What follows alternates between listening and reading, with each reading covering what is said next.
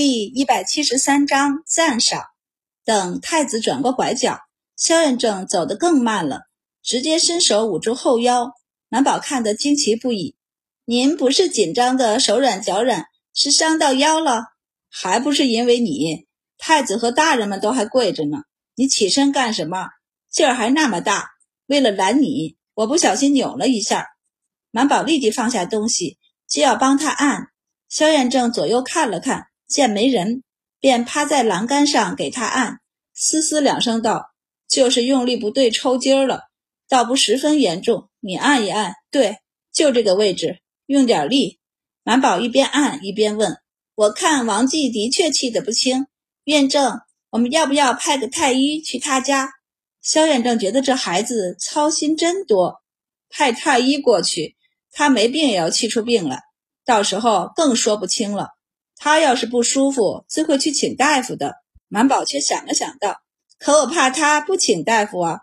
我们虽然是做臣子的，的确要跟王继这些恶人势不两立，但我们也是大夫，既然知道他生病了，反正他又不是给不起诊费，就让人去看看他，将人治好了呗。范正听明白一些，惊奇地回头过来看他，见他一脸认真，便好奇地问，你不恨王继？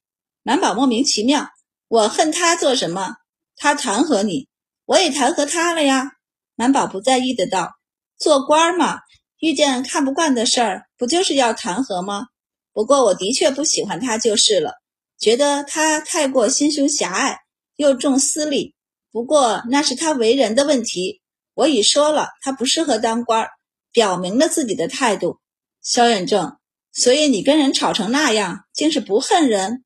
满宝疑惑，我为什么要恨他？吵架无好话，也是他先攻击的我，不然那些话我也就在心里想一想，可不会说出来。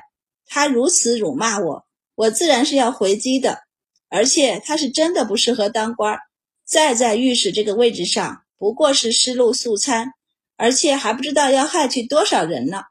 萧远正无奈，他都要因为你丢官了，结果你竟然不恨他，但我想他一定恨死你了。满宝便叹气道，那难过的也是他，怒伤肝，悲伤肺，恐伤肾。到这里，满宝便看向萧远正，自以为隐晦的安慰道，萧远正，您腰不太好，以后遇到这种事儿别太怕，实在不行我们不受这个气，辞官归去就是，我们有本事傍身，还怕闯荡不了天下吗？萧远正怒，胡说，谁说我肾不好了？满宝给他按着腰没说话。萧远正想说话，却又怕自己越说越错，只能憋住气不说话。好一会儿腰上缓过来，他就拍掉周满的手道，好了。满宝见他卸磨杀驴，却也只能叹息一声。他将资料又抱了起来，跟着萧远正回崇文馆。走到一半，萧远正道，你要实在担心，一会儿见到郑太医，让济世堂的大夫跑一趟就是了。满宝也正计划着是不是让丁大夫去王家转一转，只是他到底没有当官的经验，只怕犯了忌讳。见萧远正如此说，满宝便放下心来，高兴得道，我就知道萧远正和我一样，医者仁心。萧远正见他万事不愁，无忧无虑的样子，便也忍不住一笑，微微摇头道，谁像你似的这么厚脸皮的自夸？萧远正叹息地回到崇文馆，却没有久留，而是将桌上大部分资料都带回了太医院。刘太医跟在他后面忙碌，这些东西为何不能放在崇文馆了？萧远正叹气道，先不说王家故旧遍布朝野，就说这一次我们太医院已经被迫划在了太子那一边，东西就不好再放在崇文馆了，还是放在太医院安全一些。太医署本来就是东宫主持的，我们和太子殿下走得近些，不也是情理之中吗？萧远正微微摇头道，我们觉得是在情理之中，但朝中的其他人未必这样看，所以该做的事儿还是要做的，不管外人怎么看，至少在陛下那里不能落下此印象。刘太医明白了，他们是太医，只能听从于皇帝，刘太医想了想后道：“我们还罢。”周太医那里想到周满，萧彦正微微摇头，又是亲羡又有点欣慰的道：“那孩子可比我们太医院所有人加起来都强，他的心性才气，放心吧，他将来会走得比我们所有人都远的。”周满刚到太医院的时候，萧彦正对他还是有些疏离和戒备的，毕竟对方年纪太小，又是女孩，可几个月的相处下来，就是人老成精的萧彦正也不得不承认，他还有颗赤子之心，在医学上又极有天赋。他和我们不一样，我们读书识字是从本草开始的，他却是和世人一样，从千字文开始，学过了大学、中庸这些经史子集，在见识上他就远胜于我们。萧彦正怎么也忘不了，他站在案前给他们罗列了一个个数据，表明太医署存在的重要性。他仅仅是从集市堂打听便算出，一个下县最多只有五个大夫，其中还包括乡下的赤脚大夫和游房郎中；一个中县最多不超过十个大夫，而上县多些，但以益州城为例，也不过二十个大夫而已。而一个县有多少人？大晋很缺大夫，只是他们从前从没想过这些而已，更没有去算过创办医署后需要种植的药田数量，为此能养活的药农。但他一项一项、一条一条全算得清清楚楚，简直和户部那些大人一模一样。可他只有十四岁，他的人生还很长，他可以做许多许多的事情。再想到他今早敢站在百官之中和王继争吵，还能不落下风，萧彦正还担心他什么？该担心的是他自己，好不好？他将来必能走得很远很远。老唐大人也是这么认为的，他也毫不吝惜自己对周满的夸赞，直接和魏知道：“魏大人的眼光总算是好了一回。”前不久御史台刚揪出了一个贪官，那个官员是魏知八年前推荐过的。皇帝为此当场说过魏知眼光不好。魏知无语，他运了运气后道：“还有一个呢，等白善出事，你会再夸我一次的。”老唐大人便笑着摇了摇头。唐大人和杨大人那里气氛则要活泼一些。唐鹤一边要往宫门去，一边还要和杨和叔说话，他压不住笑容道：“他倒是机灵，知道以退为进。”杨和叔微微点头道：“王继、梁飞几人这次怕是逃不过，最好的结果也是罢官。”唐鹤便转了转眼珠子道：“我记得梁飞是在刑部。”杨和叔直接道：“你别想了，你刚当上长安县县令，三年内是不可能变的。”唐鹤就很惋惜，昨儿大街上那边又有人打架，大案子不多，尽是些权贵子弟打架斗殴、狗屁倒灶的事儿，还比不上在益州当县令来的自在呢。”杨和叔笑了笑，总比他在户部和东宫间行走要来得容易些。唐鹤也觉得他略比杨和叔幸运一点，想到了什么笑道：“我看他今后也要上大朝会了，一个月就两次，上就上吧。”满宝刚回到崇文馆坐下没多久，就被叫到孔祭酒面前。孔祭酒道：“郭詹事说从今以后朝中的大朝会你都要列席了。”满宝有些紧张：“我以后也要陈时到大殿了吗？”不错，孔祭酒本来是不操心这种小事儿的，但想到他有迟到的先例，而且他年纪还小，正是瞌睡的时候，于是道：“所以为了进殿不慌忙，一般官员会在某正前后入宫排队的。”满宝算了算时间，心中犯苦，大朝会是一月两次吧，惯例如此，但也有例外的。孔祭酒不在意的挥手道：“到时候吏部自然会通知下来。行了，你下去吧。”啊！满宝转身离开，正好要吃午饭了，他就忍不住和白善几人道：“以后进宫要是碰到大朝会，你们得帮我拿东西。”白善表示没问题，好奇地问起来：“你今天在朝上怎么骂王继了？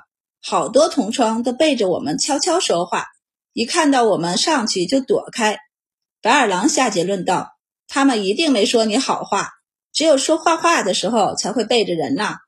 满宝才不管呢，道，反正萧院正夸我了，太子也没说我做错了，我听着陛下也挺喜欢我的，所以我应该是赢了，全面赢了。既然是赢了，我才不管别人说我什么呢。不过等吃过饭休息了，一行人到白善房间里吃茶吃点心的时候，他还是将今天大朝会上的事儿绘声绘色地说了一遍，几人听得津津有味。白二郎眼睛发亮道，这不比我们当初告御状差多少，应该写下来。满宝道，写下来做什么，反正先写下来，你不知道向大哥的传记写完以后我就不动笔了，那些书铺的老板逮着空就给我送信，让我快些想新的故事，不行就再用向大哥编一个故事。向大哥脾气好，但我们总不能逮着他写吧，上次他出门被两个人拦住，非得请他吃饭喝酒，吓得他第二天就和周四哥出门去了。殷惑道，我也许久不见向大哥了。刘焕道，上次我们一块吃饭都是上个月的事情了，还挺想他的。满宝和白善无语，满宝连忙转开话题，和白二郎道，你要写也可以，不过可得把我写得好一点啊。白二郎拍着胸脯道，我你还不放心吗？你放心吧，我一定会写得很好的。他们无忧无虑，朝中却是风起云涌起来。御史台和吏部一起出手，不仅要查王继等几人这些年的考核功绩，还往更深处查去，比如和其他官员的来往、收入与支出等各种事情。这些事情虽繁琐，却最能看清楚实质，他们是谁的人，只要往深处查去，大多都隐藏不住。以前太子早就疑惑，王继等人没少针对他，他一开始以为他就和未知一样，是块又硬又臭的石头。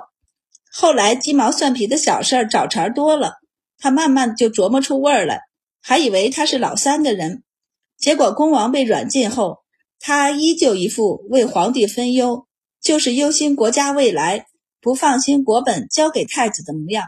太子便知道他不是恭王的人，以前是想查而没办法查，这次可以光明正大的查，太子自然要授意一下往深处查了。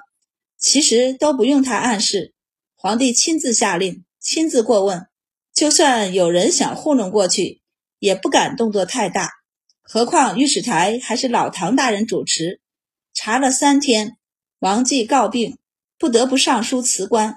如果大朝会那天只停顿在他哭着离开那会儿，那他辞官自然是没问题的，皇帝睁一只眼闭一只眼也会放他离开。那天周满还大大方方地认错请罪了，皇帝不得不承认周满说的对，为官若不能为民为国为他这一国之君，那就枉为人臣。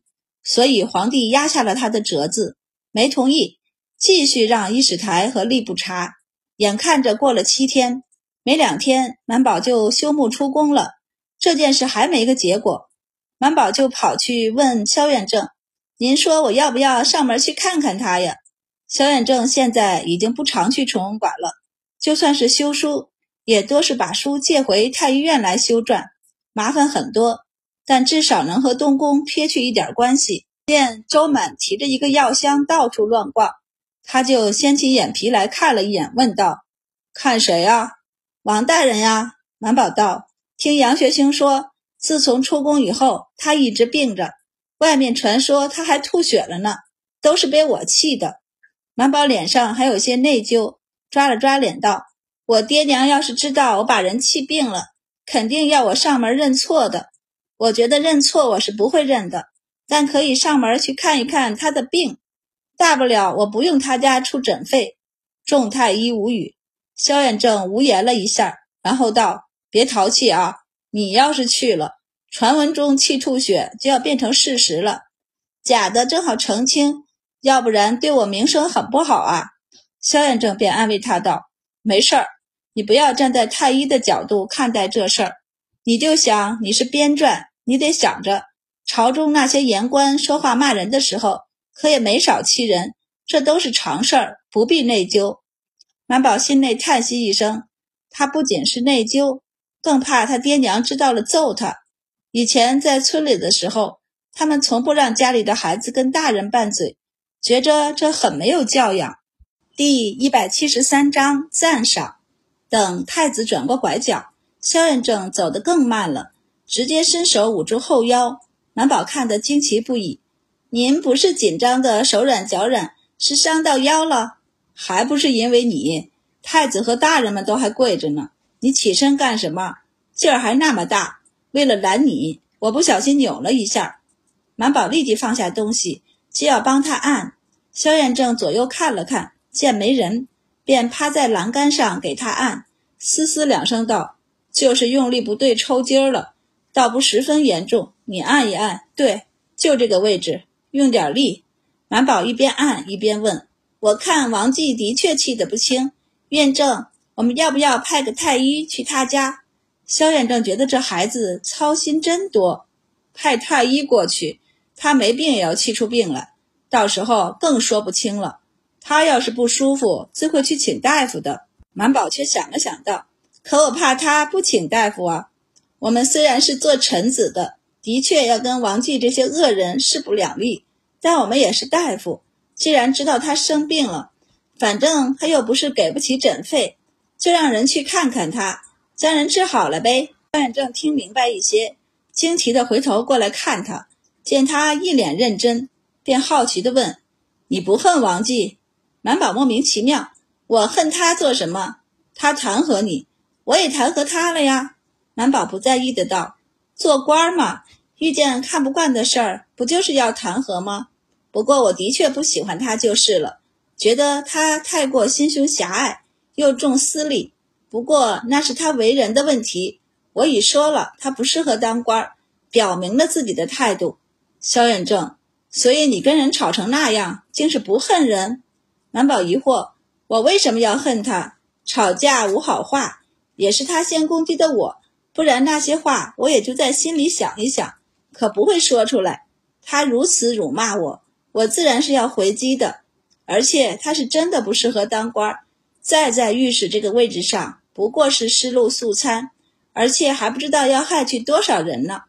萧远正无奈，他都要因为你丢官了，结果你竟然不恨他，但我想他一定恨死你了。满宝便叹气道，那难过的也是他，怒伤肝，悲伤肺，恐伤肾。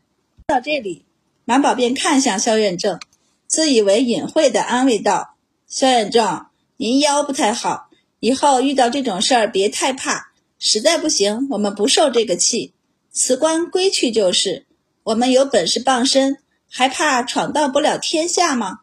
萧远正怒，胡说，谁说我肾不好了？满宝给他按着腰没说话。萧远正想说话，却又怕自己越说越错，只能憋住气不说话。好一会儿腰上缓过来，他就拍掉周满的手道，好了。满宝见他卸磨杀驴，却也只能叹息一声。他将资料又抱了起来，跟着萧远正回崇文馆。走到一半，萧远正道，你要实在担心，一会儿见到郑太医，让积石堂的大夫跑一趟就是了。满宝也正计划着是不是让丁大夫去王家转一转，只是他到底没有当官的经验，只怕犯了忌讳。见萧院正如此说，满宝便放下心来，高兴得道，我就知道萧院正和我一样，医者仁心。萧院正见他万事不愁，无忧无虑的样子，便也忍不住一笑，微微摇头道，谁像你似的这么厚脸皮的自夸？萧远正叹息地回到崇文馆，却没有久留，而是将桌上大部分资料都带回了太医院。刘太医跟在他后面忙碌，这些东西为何不能放在崇文馆了？萧远正叹气道，先不说王家故旧遍布朝野，就说这一次我们太医院已经被迫划在了太子那一边，东西就不好再放在崇文馆了，还是放在太医院安全一些。太医署本来就是东宫主持的，我们和太子殿下走得近些，不也是情理之中吗？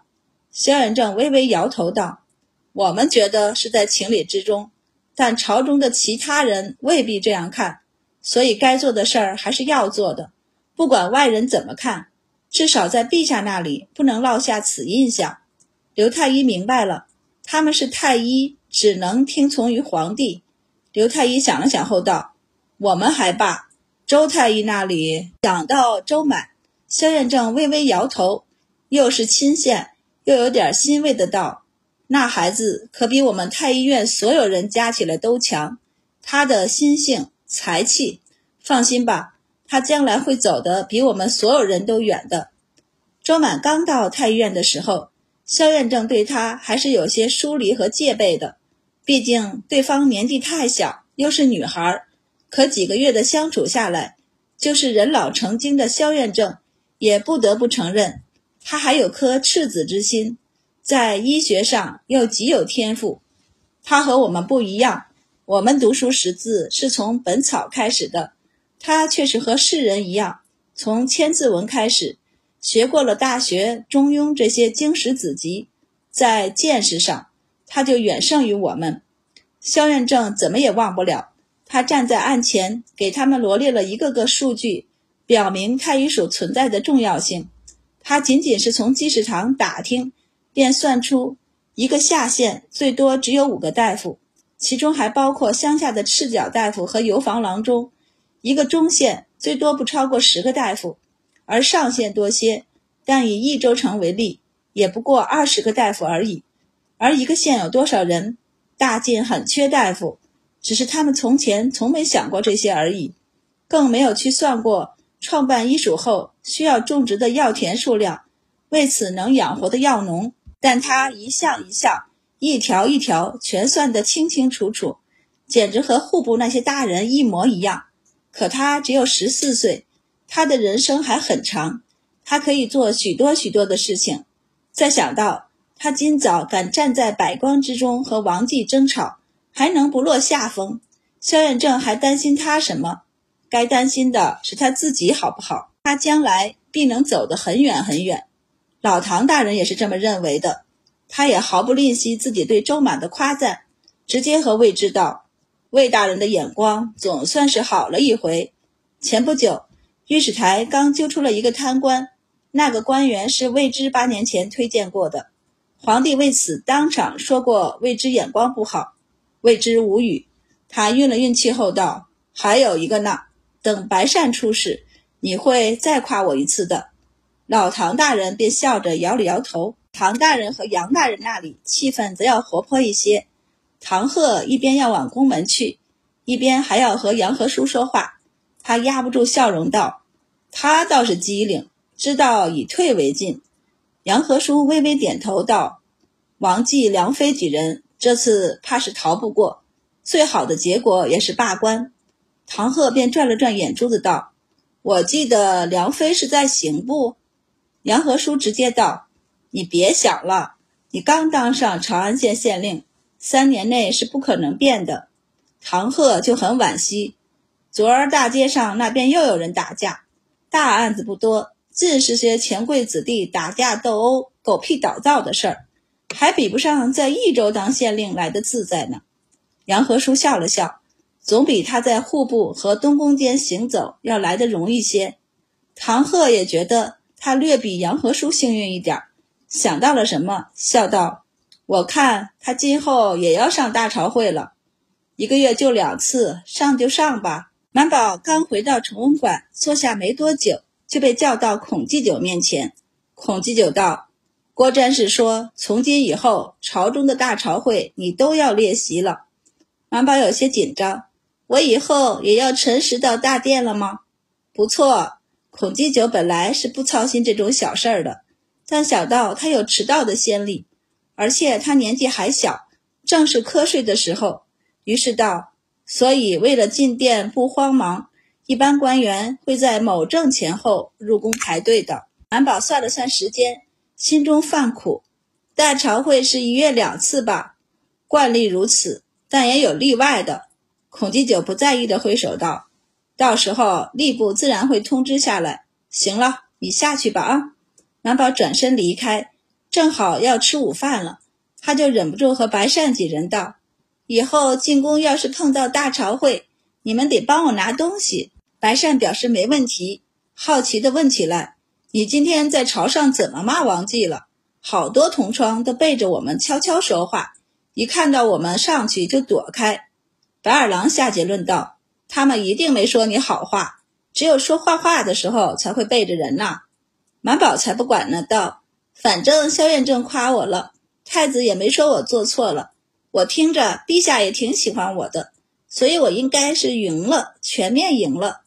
既然是赢了，我才不管别人说我什么呢。”不过等吃过饭休息了，一行人到白善房间里吃茶吃点心的时候，他还是将今天大朝会上的事儿绘声绘色地说了一遍，几人听得津津有味。白二郎眼睛发亮道：“这不比我们当初告御状差多少，应该写下来。”满宝道：“写下来做什么？反正先写下来。你不知道，向大哥的传记写完以后，我就不动笔了。那些书铺的老板逮着空就给我送信，让我快些想新的故事，不行就再用向大哥编一个故事。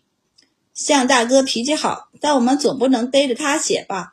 上次他出门被两个人拦住，非得请他吃饭喝酒，吓得他第二天就和周四哥出门去了。”殷霍道：“我也许久不见向大哥了。”刘焕道：“上次我们一块吃饭都是上个月的事情了，还挺想他的。”满宝和白善无语。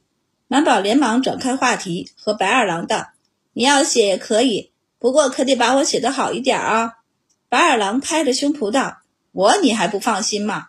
你放心吧，我一定会写得很好的。”他们无忧无虑，朝中却是风起云涌起来。御史台和吏部一起出手，不仅要查王继等几人这些年的考核功绩，还往更深处查去，比如和其他官员的来往、收入与支出等各种事情。这些事情虽繁琐，却最能看清楚实质。他们是谁的人，只要往深处查去，大多都隐藏不住。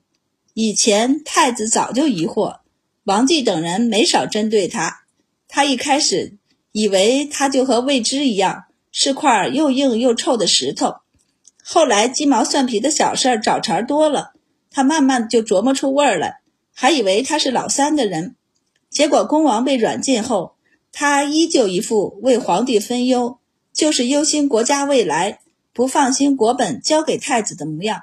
太子便知道他不是恭王的人，以前是想查而没办法查，这次可以光明正大的查，太子自然要授意一下往深处查了。其实都不用他暗示，皇帝亲自下令，亲自过问，就算有人想糊弄过去，也不敢动作太大。何况御史台还是老唐大人主持。查了三天，王继告病，不得不上书辞官。如果大朝会那天只停顿在他哭着离开那会儿，那他辞官自然是没问题的，皇帝睁一只眼闭一只眼也会放他离开。那天周满还大大方方地认错请罪了，皇帝不得不承认周满说的对。为官若不能为民、为国、为他这一国之君，那就枉为人臣。所以皇帝压下了他的折子，没同意，继续让御史台和吏部查。眼看着过了七天，没两天满宝就休沐出宫了，这件事还没个结果。满宝就跑去问萧远正：“您说我要不要上门去看看他呀？”萧远正现在已经不常去崇文馆了，就算是修书也多是把书借回太医院来修撰，麻烦很多，但至少能和东宫撇去一点关系。见周满提着一个药箱到处乱逛，他就掀起眼皮来看了一眼，问道：“看谁啊？”“王大人呀。”满宝道：“听杨学兴说，自从出宫以后他一直病着，外面传说他还吐血了呢，都是被我气的。”满宝脸上还有些内疚，抓了抓脸道：“我爹娘要是知道我把人气病了，肯定要我上门认错的。我觉得认错我是不会认的，但可以上门去看一看他的病，大不了我不用他家出诊费。”众太医无语。萧远正无言了一下，然后道：“别淘气啊，你要是去了，传闻中气吐血就要变成事实了，假的正好澄清要不然对我名声很不好啊。萧远正便安慰他道，没事儿，你不要站在太医的角度看待这事儿，你就想你是编撰，你得想着朝中那些言官说话骂人的时候可也没少欺人，这都是常事儿，不必内疚。满宝心内叹息一声，他不仅是内疚，更怕他爹娘知道了揍他。以前在村里的时候，他们从不让家里的孩子跟大人拌嘴，觉着这很没有教养。第一百七十三章赞赏。等太子转过拐角，萧远正走得更慢了，直接伸手捂住后腰。满宝看得惊奇不已，您不是紧张的手软脚软，是伤到腰了？还不是因为你，太子和大人们都还跪着呢，你起身干什么？劲儿还那么大，为了拦你，我不小心扭了一下。满宝立即放下东西，就要帮他按。萧远正左右看了看，见没人，便趴在栏杆上给他按，嘶嘶两声道，就是用力不对，抽筋了，倒不十分严重，你按一按，对，就这个位置，用点力。满宝一边按一边问，我看王继的确气得不轻，院正，我们要不要派个太医去他家？萧院正觉得这孩子操心真多，派太医过去，他没病也要气出病来，到时候更说不清了。他要是不舒服，自会去请大夫的。满宝却想了想道，可我怕他不请大夫啊。我们虽然是做臣子的，的确要跟王继这些恶人势不两立，但我们也是大夫。既然知道他生病了，反正他又不是给不起诊费，就让人去看看他，将人治好了呗。萧远正听明白一些，惊奇的回头过来看他，见他一脸认真，便好奇的问，你不恨王继？满宝莫名其妙，我恨他做什么？他弹劾你，我也弹劾他了呀。满宝不在意的道，做官嘛，遇见看不惯的事儿，不就是要弹劾吗？不过我的确不喜欢他就是了，觉得他太过心胸狭隘，又重私利。不过那是他为人的问题，我已说了他不适合当官，表明了自己的态度。萧远正，所以你跟人吵成那样，竟是不恨人？满宝疑惑，我为什么要恨他？吵架无好话，也是他先攻击的我，不然那些话我也就在心里想一想，可不会说出来。他如此辱骂我，我自然是要回击的，而且他是真的不适合当官，再在御史这个位置上不过是失路素餐，而且还不知道要害去多少人呢。萧远正无奈，他都要因为你丢官了，结果你竟然不恨他，但我想他一定恨死你了。满宝便叹气道，那难过的也是他，怒伤肝，悲伤肺，恐伤肾。到这里，满宝便看向萧远正，自以为隐晦的安慰道，萧远正，您腰不太好，以后遇到这种事儿别太怕，实在不行我们不受这个气，辞官归去就是。我们有本事傍身，还怕闯荡不了天下吗？萧远正怒，胡说，谁说我肾不好了？满宝给他按着腰没说话。萧远正想说话，却又怕自己越说越错，只能憋住气不说话。好一会儿腰上缓过来，他就拍掉周满的手道，好了。满宝见他卸磨杀驴，却也只能叹息一声。他将资料又抱了起来，跟着萧院正回崇文馆。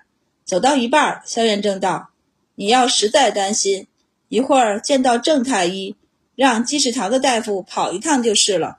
满宝也正计划着是不是让丁大夫去王家转一转，只是他到底没有当官的经验，只怕犯了忌讳。见萧院正如此说，满宝便放下心来，高兴得道，我就知道萧院正和我一样，医者仁心。萧院正见他万事不愁，无忧无虑的样子，便也忍不住一笑，微微摇头道，谁像你似的这么厚脸皮的自夸。萧院正叹息地回到崇文馆，却没有久留，而是将桌上大部分资料都带回了太医院。刘太医跟在他后面忙碌，这些东西为何不能放在崇文馆了？萧远正叹气道，先不说王家故旧遍布朝野，就说这一次我们太医院已经被迫划在了太子那一边，东西就不好再放在崇文馆了，还是放在太医院安全一些。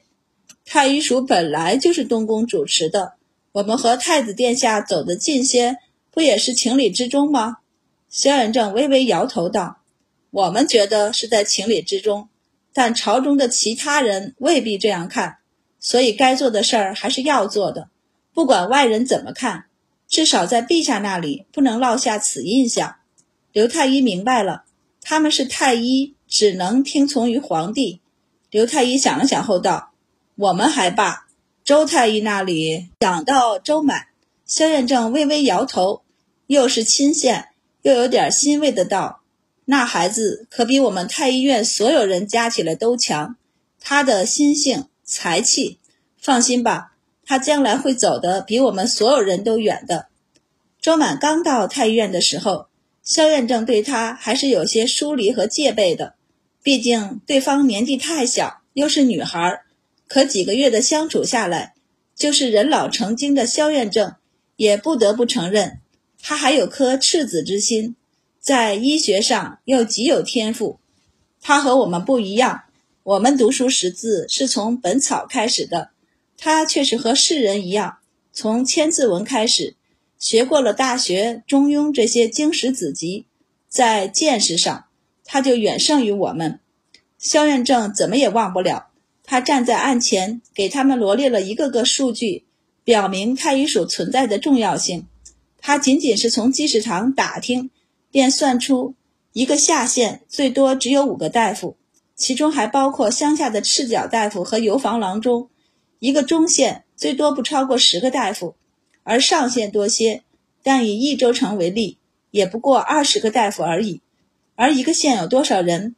大晋很缺大夫，只是他们从前从没想过这些而已，更没有去算过创办医署后需要种植的药田数量，为此能养活的药农。但他一项一项，一条一条全算得清清楚楚，简直和户部那些大人一模一样。可他只有十四岁，他的人生还很长，他可以做许多许多的事情。再想到他今早敢站在百官之中和王继争吵，还能不落下风，萧远正还担心他什么？该担心的是他自己好不好？他将来必能走得很远很远。老唐大人也是这么认为的，他也毫不吝惜自己对周满的夸赞，直接和魏知道，魏大人的眼光总算是好了一回。前不久御史台刚揪出了一个贪官，那个官员是魏知八年前推荐过的，皇帝为此当场说过魏知眼光不好。魏知无语，他运了运气后道，还有一个呢，等白善出事你会再夸我一次的。老唐大人便笑着摇了摇头。唐大人和杨大人那里气氛则要活泼一些，唐鹤一边要往宫门去，一边还要和杨和叔说话，他压不住笑容道，他倒是机灵，知道以退为进。杨和叔微微点头道，王继、梁飞几人这次怕是逃不过，最好的结果也是罢官。唐鹤便转了转眼珠子道，我记得梁飞是在刑部。杨和叔直接道，你别想了，你刚当上长安县县令，三年内是不可能变的。唐鹤就很惋惜，昨儿大街上那边又有人打架，大案子不多，尽是些权贵子弟打架斗殴狗屁倒灶的事儿，还比不上在益州当县令来的自在呢。杨和叔笑了笑，总比他在户部和东宫间行走要来得容易些。唐鹤也觉得他略比杨和叔幸运一点，想到了什么笑道，我看他今后也要上大朝会了，一个月就两次，上就上吧。满宝刚回到崇文馆坐下没多久，就被叫到孔祭酒面前。孔祭酒道，郭詹事说从今以后朝中的大朝会你都要列席了。满宝有些紧张，我以后也要陈时到大殿了吗？不错，孔祭酒本来是不操心这种小事儿的，但想到他有迟到的先例，而且他年纪还小，正是瞌睡的时候，于是道，所以为了进殿不慌忙，一般官员会在某正前后入宫排队的。满宝算了算时间，心中犯苦，但朝会是一月两次吧，惯例如此，但也有例外的。孔继久不在意地挥手道，到时候吏部自然会通知下来。行了，你下去吧啊。满宝转身离开，正好要吃午饭了，他就忍不住和白善几人道，以后进宫要是碰到大朝会，你们得帮我拿东西。白善表示没问题，好奇地问起来，你今天在朝上怎么骂王继了？好多同窗都背着我们悄悄说话，一看到我们上去就躲开。白二郎下结论道，他们一定没说你好话，只有说坏话的时候才会背着人呐。满宝才不管呢，道，反正萧院正夸我了，太子也没说我做错了，我听着陛下也挺喜欢我的，所以我应该是赢了，全面赢了。既然是赢了，我才不管别人说我什么呢。不过等吃过饭休息了，一行人到白善房间里吃茶吃点心的时候，他还是将今天大朝会上的事儿绘声绘色地说了一遍，几人听得津津有味。白二郎眼睛发亮道，这不比我们当初告御状差多少，应该写下来。满宝道，写下来做什么？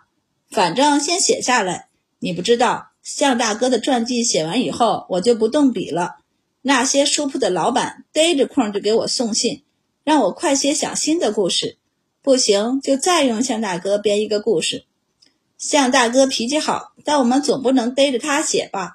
上次他出门被两个人拦住，非得请他吃饭喝酒，吓得他第二天就和周四哥出门去了。殷霍道，我也许久不见向大哥了。刘焕道，上次我们一块吃饭都是上个月的事情了，还挺想他的。